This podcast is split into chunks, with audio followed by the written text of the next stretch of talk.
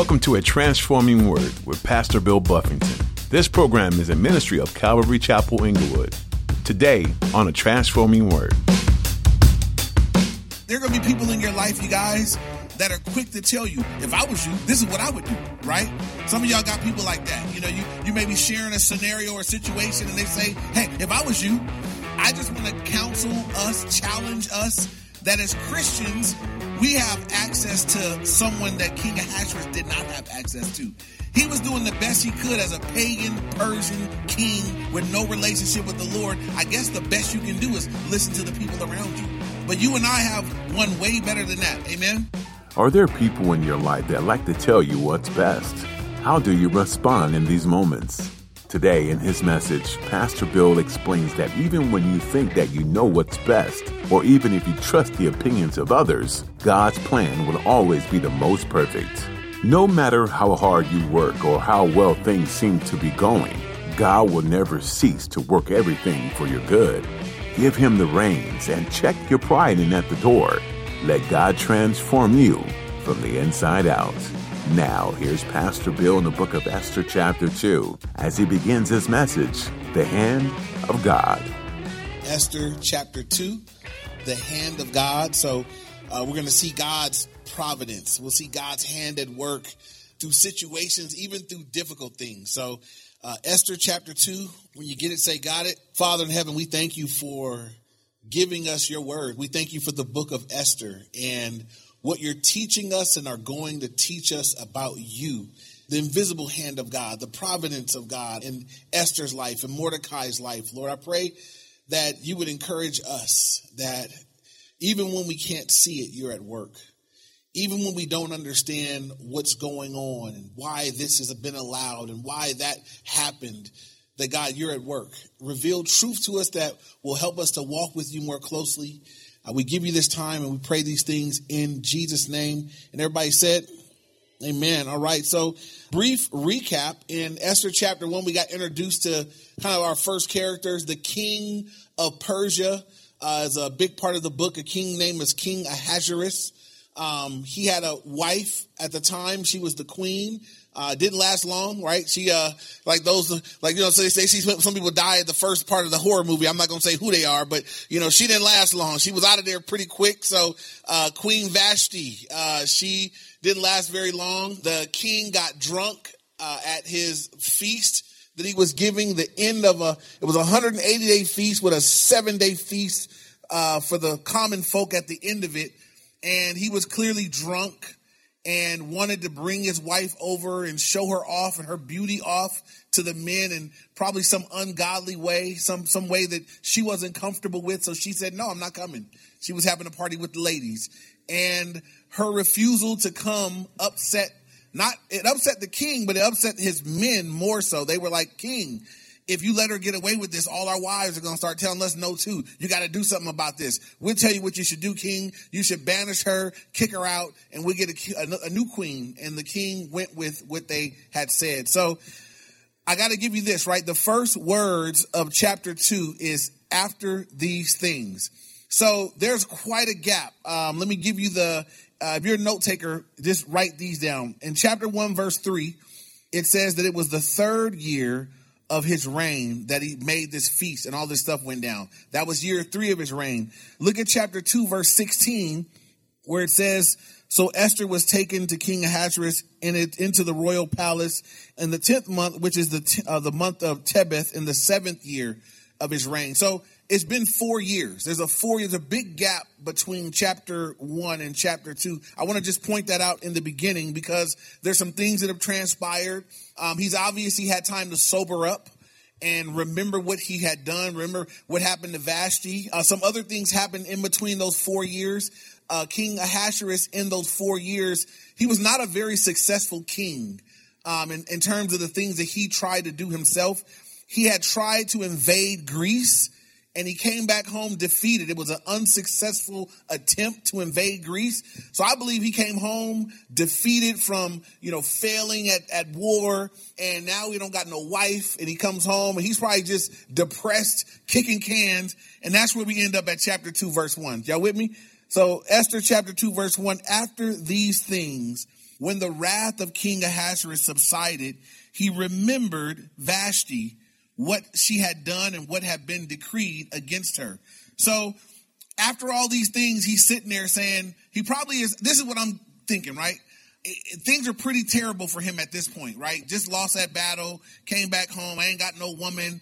And he's sitting there, he's probably thinking of better times. He's probably sitting there thinking like, man, I had it going on. When he threw the feast, if you guys remember chapter one, he was he was showing out. He was like, "Hey guys, I'm the king. I got it going on. 180 day feast just to show you that I throw down like that. Seven extra day feast for the common folk because I can do that too." He was showing out for everybody at that point in time, and so he was feeling pretty good about himself four years ago. And Queen Vashti was there, probably was doing all right as the queen and everything else. And I think that now he's sitting here saying, "Man." I, am just, I, I, you know, just feeling bad about everything. He says he remembered Vashti and doesn't tell us what he remembered, but he remembered her. I, I, think he's looking back at better days for him and considering how he got here. I want to point out something I see about King Ahasuerus that I think is a bad trait. When it's time for him to make decisions, other people are telling him what to do. Every, every he got people in his ear and he heeds their counsel. It was them that told him what you should do, you know, is get rid of it. Let me tell you this, because there's there are gonna be people in your life, you guys, that are quick to tell you, if I was you, this is what I would do, right? Some of y'all got people like that. You know, you, you may be sharing a scenario or a situation and they say, Hey, if I was you, I just want to counsel us, challenge us that as Christians, we have access to someone that King Ahasuerus did not have access to. He was doing the best he could as a pagan Persian king with no relationship with the Lord. I guess the best you can do is listen to the people around you. But you and I have one way better than that. Amen. We have access to Jesus Christ. We have access to God Almighty, knows everything, can do anything, and is available to you 24 hours a day through prayer. You can contact Him. You can lift up your requests. You can ask your questions. And so we don't have to be dependent solely upon those around us. We have the Word of God to give us direction. We have prayer. And I'm not against counsel. The Bible says that there's safety in the multitude of counselors, but your counselors need to be Bible talkers. Amen. Your counselors need to say, as they get done counseling, they need to be, they need to be able to tell you where you can find that chapter and verse of what they just told you to do. And so he didn't have access to this because he was a pagan king. But I just want to point out that this, it's a flaw in his leadership is that he's not really leading. He's being led by everybody around him, telling what they think he should do. And so moving on, he's remembering what had happened. Verse two says, then the king's servants who attended him said, let beautiful, look at they, they're making new suggestions. They say, they see he's sad. They said, let beautiful young virgins be sought for the king and let the king appoint officers in all of the provinces of his kingdom that they may gather all the beautiful young virgins to Shushan the citadel into the women's quarters under the custody of Hegai, the king's eunuch, custodian of the women, and let beauty preparations be given to them then let the young women who pleases the king be queen instead of Vashti. And look at what it says again at the end of verse 4. This thing pleased the king, and so he did. And so, once again, the people have told him what they think he should do, and he's like, you know what? I think I'm gonna do that too. Um, that's just his leadership style. So, I, I just want to point out to you guys that you being a child, a son, or a daughter of God, you got a better situation than King Ahasuerus has. So, he made mistakes while drunk. Then he got counsel from the people around him. Now he's lost in battle. He's feeling bad about his current situation. Now the same people that told him to get rid of the king, the queen that he's lamenting, they're, they're telling him this is what we're going to do. We're going to do a, essentially, we're going to put this beauty pageant. We're, we're going to collect all the beautiful virgins, bring them all to Shushan the Citadel, and whichever one pleases you the most, that'll be the new queen. She'll be your, you'll have a new wife. And so let me say this, right? Because a lot of times, if you watch a movie on Esther, uh, the Veggie Tale on Esther, it's kind of romanticized that you know these women are going to get to be the queen. Um, it, it, it and, and, I want to I want to unromanticize it a little bit. This is this is this is not as romantic as it may seem. This this is not a Cinderella story. This is not uh you know this is a this is a, this is a pagan king. What's going to happen to these women that come in uh, let me explain something about the, the life in the harem. Um, secular historian Josephus said that in this collection of women, there were about 400 women that were brought in to the harem for this. So as they went around collecting the beautiful virgins, 400 of them were, were picked. Now, for the young women, um, I, am pretty sure they all would, would probably hope to be queen because if you don't get picked to be the queen, guess what you get to be? You get to be one of 399 women in the harem who can never get married, who can never hope to have a husband and kids and a normal. Fa- You're just going to be in the harem. That's that's going to be your new life. If the king ever wants you and calls upon you, you'll be available for that. But if not, you're, you for the rest of your life, you'll be there. You'll be in the palace. I'm pretty sure you'll be eating good food and drinking good drink, but that'll be the end. That'll be your life. And so I don't think that that's what a lot of young women were hoping for. Uh, maybe some of them were like, you know, yay, we, we, we're going to live large in the harem, but we can't have a man. Um, so I don't, you know, you guys figure out if you think that's a good deal or not. But I just want to understand, I want you to understand that's what's happening here. Um, they're being brought in, uh, you know, based on their beauty and their status as virgins, and they're going to be picked, the one that pleases the king. Now, Hegai is the custodian of the king's harem. We talked about the king had eunuchs.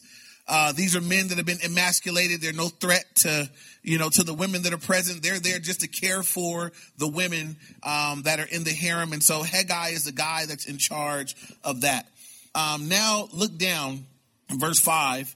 Uh, we're gonna we're getting introduced to my my I, who I think is the unsung hero of the book of Esther, my man Mordecai. So um, in chapter uh, two, verse five, it says, "In Shushan the citadel." There was a certain Jew whose name was Mordecai, the son of Jair, the son of Shimei, the son of Kish, a Benjamite. Kish had been carried away from Jerusalem uh, with the captives who had been captured with Jeconiah, king of Judah, whom Nebuchadnezzar, the king of Babylon, had carried away. And Mordecai had brought up Hadassah, that is Esther, his uncle's daughter, for she had neither father nor mother. The young woman was lovely and beautiful when her father and mother died, Mordecai took her as his own daughter. So, first of all, Mordecai has gone through some things himself. He has lost family in in this in the, the the different things that have gone on with the Jews as they were moved from one place to another, they were exiled from here and moved back to there. He's suffered the loss of family. Um, but now he's got this this this cousin. Esther's his cousin. How many guys have cousins that are so much older that they're like an uncle or an aunt?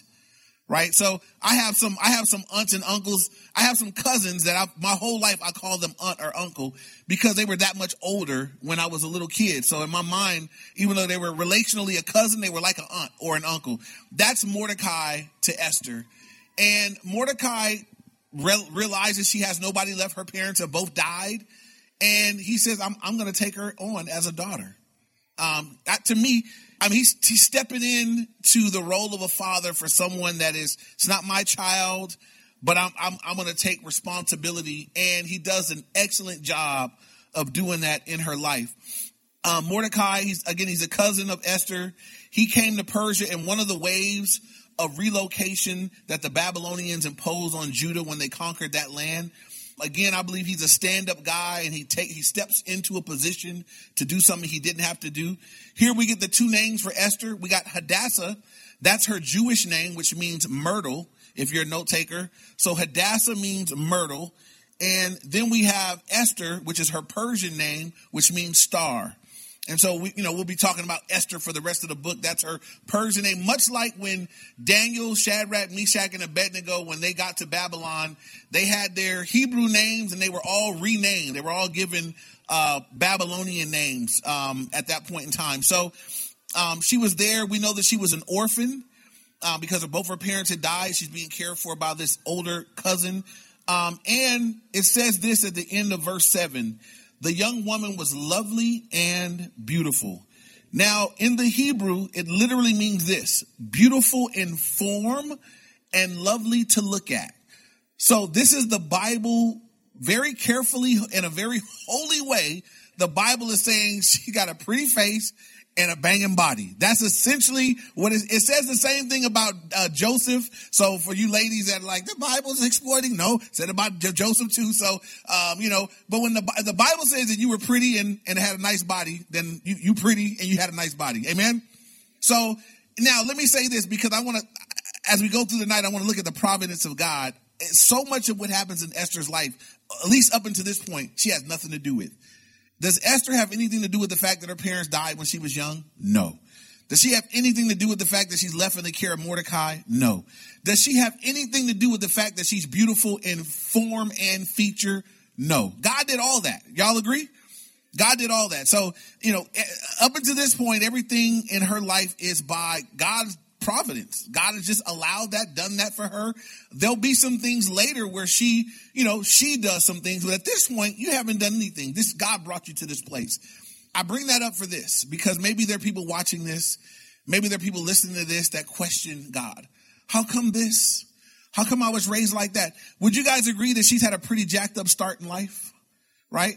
But she still, you know, she, she had a, she had a rough start. Parents died in the midst of captivities and, and, and moving back and forth and all this stuff being cared for by who, where's the woman in her life? Where's the woman that give her lady stuff and not there? She didn't have any of those things. This is a difficult, different kind of life that she's living. But we're going to see that the Lord is with her and that God has a purpose and a plan for Esther.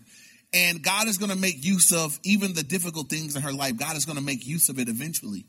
And we see that with many characters in scripture that they had rough things happen, difficult things happen, undesirable things take place. But as they would continue with the Lord, as they would obey God, God would take those difficult things and turn them into good. He would, he would turn them, he would, he would turn those things that seem like painful, unnecessary things and turn them into purposeful things in people's lives. I think of Joseph and how the Lord took all the pain that he went through and purposed it later on that he would save all the people. He would be used to save everybody, even, even his family members that had done him wrong. You know, Esther's going to be used eventually to save the entire Jewish nation at, at this time in history. You know, there, there are others in, in, in Bible times, there are others in our times that God has allowed difficult things, but he flips it. Here's the, here's the, here's what has to happen. Those people have to continue with the Lord, right? If you bail on the Lord, maybe we never see the good God was going to do. If you turn your back on God, no, I don't know why you let that happen to me. Ah, I'm not going to, you know, maybe we never see what God would do. Job. God let jacked up stuff happen to Job. God tells us in the first chapter, Job is a good dude, upright, famous. I mean, upright, blameless, not famous. Fears God, shuns evil, right? God, God's own admission, Job is, is, he's a good dude. God brags on Job to the devil. God says to Satan, he says, hey, where you been? Have you considered my servant? Have you checked him out? Look at him, upright, blameless, fears God. There's none like him in the land. Check him out. And God makes this a negotiation with Satan and lets him do stuff to him, take all his wealth, uh, jack up his health, um, put words in his wife's mouth, you know, ultimately, you know, ruin everything in his life except, you know, kill him. And then at the end of the book of Job, right, God extends his life. God lets him see his kids and grandkids for three generations, restores kids to him, um, puts everything back together again. And so God turns that into good. And now we got the book of Job. So we know when we know that bad things can happen to good people. Amen. Some people say, well, how come bad things happen to good people? Um, you know, and, and the reality is why do good things happen to bad people? That's I don't know why we don't ask that one, right? Everybody want to know why the bad things happen to good people, but why the good things happen? Because all of us is bad people. Why the good things happen to you? We should be asking that question, but I digress. Um, so back to Esther uh, and, and, Mordecai. He is um, taking her in. Uh, I want to say this: Mordecai's name, if you look it up, it means little man, right? Not not really what most men want to be called. You know, most guys, if you if you want to offend a man, they say, "What's up, little man?" You know, you can say that to a little kid, but you don't really want to say that to a grown man, even if he is little. Um, but that's what his name means. And even though he may be, he may have been little in stature, or that may have just been his name, he's not a little man in terms of his life and his impact. Um, he, his name may mean little man, but Mordecai is a man that has significant impact um, because of the kind of man he was, because of the kind of character that he has. Um, and so again, he steps up to take care of his female cousin. And, and maybe for some of, of us today watching, for some of us men, if we can take a lesson from Mordecai, maybe this is a reminder for you to be an active spiritual leader in the lives of your own children in the lives of those that God has put under your care. Maybe, maybe watching Mordecai step up to be a father figure for this young woman that's not his, but he's saying she needs a man and I'm the man in her life. I'm going to step in. I'm going to be her dad. I'm going to teach her the things of God. I'm going to cover her. I'm going to look out for her. I'm going to counsel her. I'm going to protect her. I'm going to be concerned about how she's doing. He does that for someone that's not even his. And today we got men that are out there that have kids that are their own and they're not concerned and they're not stepping up. So maybe Mordecai is an example for some of us men that we need to step up and and, and really fulfill God's calling on our life uh, over our children, those that God has put under our care. Also, it's possible, right? Maybe there are men or women that are watching this and there may be in your life young men or young women that don't have a dad, don't have a mom, and God has put you there. Would you step in and be for somebody else what they don't have? Maybe God put, put you in some people's life and you, you're going to be the dad for this era. You're to, you're to show them what a godly man is like or what a godly woman is like. And, and not because they belong to you, not because they're yours, but because God has put them in your life and they're looking to you. And so maybe some of us can take from this example and, and step into something that God put before us. Um, and, and see how God might use it. Because look at the fruit of, of this, right? Mordecai is not going to be the one to save the Jewish people. But this this pretty little girl that he raised and protected, she is. Right? She's going to be the one. God's going to use her to do it. And so, moving on now, look at verses 8 and 9. It says, So it was when the king's command and decree were heard, and when the when the many young women were gathered at Shushan the citadel under the custody of Hegai, that Esther also was taken. Note was taken to the king's palace into the care of Hegai, the custody of the women, the custodian of the women. Now the young woman pleased him, and she obtained favor. So he readily gave her beauty preparations besides her allowance. Then seven choice maidservants were provided for her from the king's palace, and he moved her and her maidservants to the best place in the house of the women. So, a couple things happen here in verses 8 and 9. First, after the king's decree went out to go pick all the virgin women out, I told you guys that the secular historian Josephus says there about 400 women were picked up in this wave of, of collection of virgin girls um, to, you know, to see which one will get to be queen. Um, I want you to note that it, they weren't going around saying, Hey, do you want to come? Hey, hey, would you like to come? You, you, you couldn't turn the king down. Y'all understand that? So when they rolled up, when the king's men rolled up and said, Hey, now I want you to imagine what this would be like. Imagine all you women were there and the king was, no, no, no, no, no. Her. I want her right there. You come on. Um, I wonder how offensive that might have been to those that were like, nah, nah, nah, you know, but, you know, they were picking whoever they were picking and it wasn't optional. They weren't able to say, I don't want to go. They, they weren't, if you're, if you were a virgin, you were beautiful, you were, you were, you know, the king has need of you in his harem right now and you got to come. So, um, I want you to understand this, this might not have been the blessing to everybody. Maybe to some, this was the opportunity of a lifetime. You know, I was trying to think, is there anything in our culture like this at all? And not really, but I, I thought of a couple things that maybe just give us an idea. Uh, there's some of these shows, I think they're pretty stupid. I'll say that right up front. So, uh, like the Bachelorette or the Bachelor. So they'll, they'll have some guy or some guy is the prize. And then they got the show is all these women that are hoping to get picked to be his wife. And so they go on dates and they do things on the show and the women get to live together and fight and be catty and, you know, all that's messy, you know. I think those shows are just for that, just to create a bunch of drama and mess. I don't think those marriages work. I don't think those people stay together.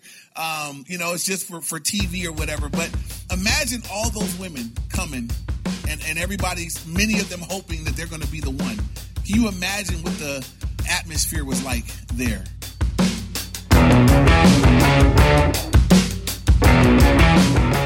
Have you ever found yourself in the middle of something and thought, why me?